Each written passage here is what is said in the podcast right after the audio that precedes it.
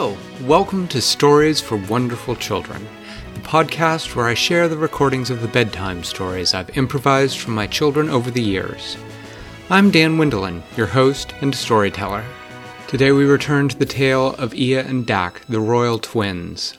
As this arc of their story nears a close, we find Ia making plans to go visit her parents, but first, she must find the right people to watch over her kingdom in her absence. I hope you enjoy today's story.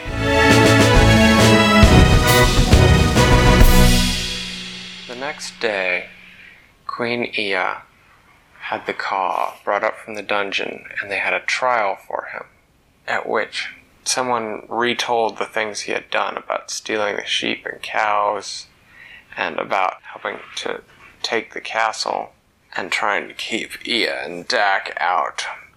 And then Ia asked the Ka whether he had anything to say in his own defense, and the Ka said only that he felt that he would be free as soon as Lord Abner arrived to take the castle. Well, Ia declared him guilty of being an enemy of the kingdom, and she ordered him deported. What does deported mean? sent out of the kingdom. And she ordered her soldiers to weld the cuffs on so that he could not change shape. What does weld mean? It means clothes with metal so that he can't take them off. And then she had the chain between the cuffs broken so that he could move his move his arms around and everything, but he couldn't ship shape, shape shift anymore. And then she had them put him in a wagon, and the guards took him off on a long journey to a faraway land, out well outside the kingdom, where But he he wouldn't. could still fly. No, he couldn't because he had those cuffs on him that Shan had brought back. What are they called again? Ah, So, Cardoon, I think. cartoon, yeah. Yeah, it was those. Afterwards, Shan decided said that he wanted to go have a look to see where Lord Abner's army was, and so he flew off. And while he was gone, Ia and Dak talked about how it sure was useful to have Shan around. And Dak said, "You know, Ia, I think you ought to invite him to come live in the kingdom." And Ia said, "You know, I'd like that. I sort of like him." So they agreed that when Shan got back, they were going to invite him to come and live in, in her kingdom and to be the official, the official royal magician. Shan came back a little while later, and his hair and his clothes were soaking wet. And Dak said, "So, did you find them?" And Shan said, "Yep." And Dak said, "How far away would you say they are?" "Oh, months," said Shan. "Months?" said Dak. It only takes three days to ride across the entire kingdom. Well, yeah, said Shan. But when I found them, I created a downpour of rain to turn the roads into mud, so that they could not pull along their wagons with their tents and horses and other things. And then I used my lightning to scare them off so they turned around and they went the other way. Last time I saw them they were they were already out of the kingdom and they weren't slowing down. That's excellent, said Dak. So You mean Queen Ia? uh, Dak said it actually. Shan then said, Well, it was a pleasure seeing you again. And then Ia said, Shan, I would like you to stay and be the official court magician, that way we could get to know each other better. We would pay you, of course.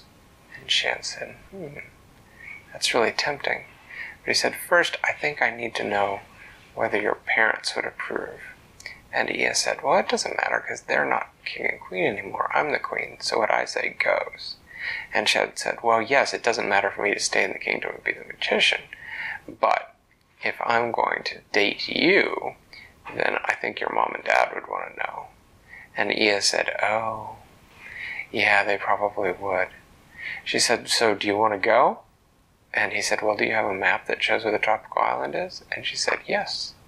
And he said, Well, show me the map. And tomorrow, the three of us can all fly there and we'll get to meet your parents. And Ia said, Oh, that would be fun. That was the end of the story.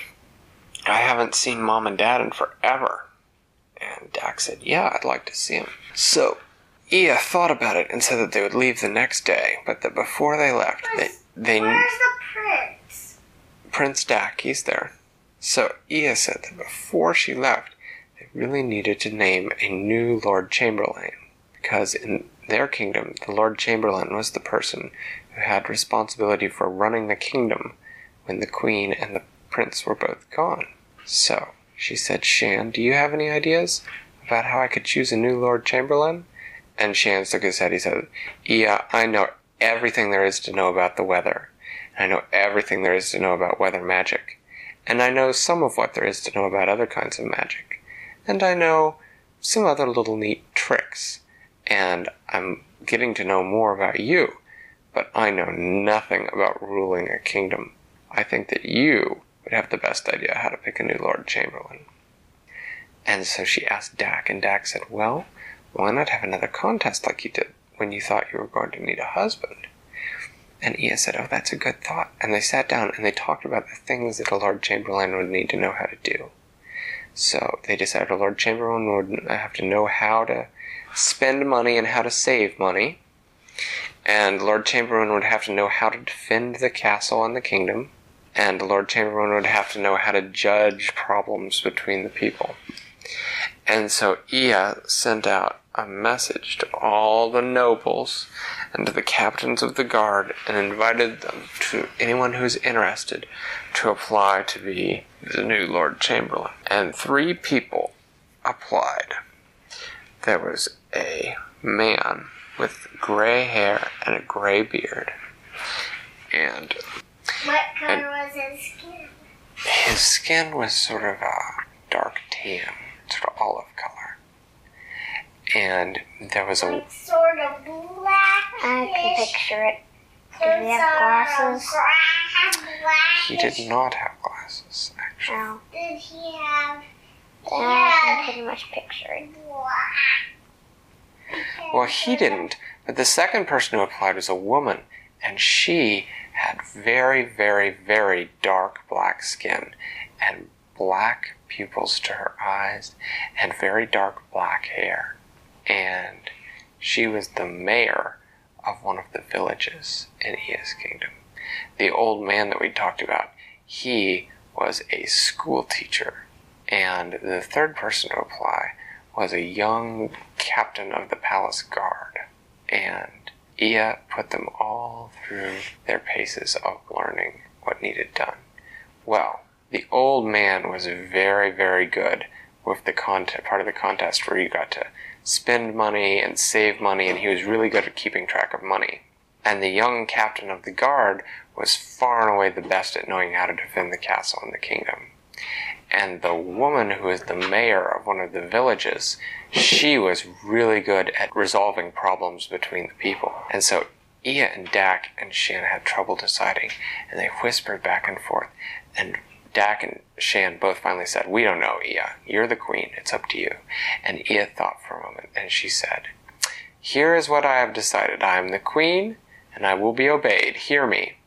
We will no longer have a Lord Chamberlain.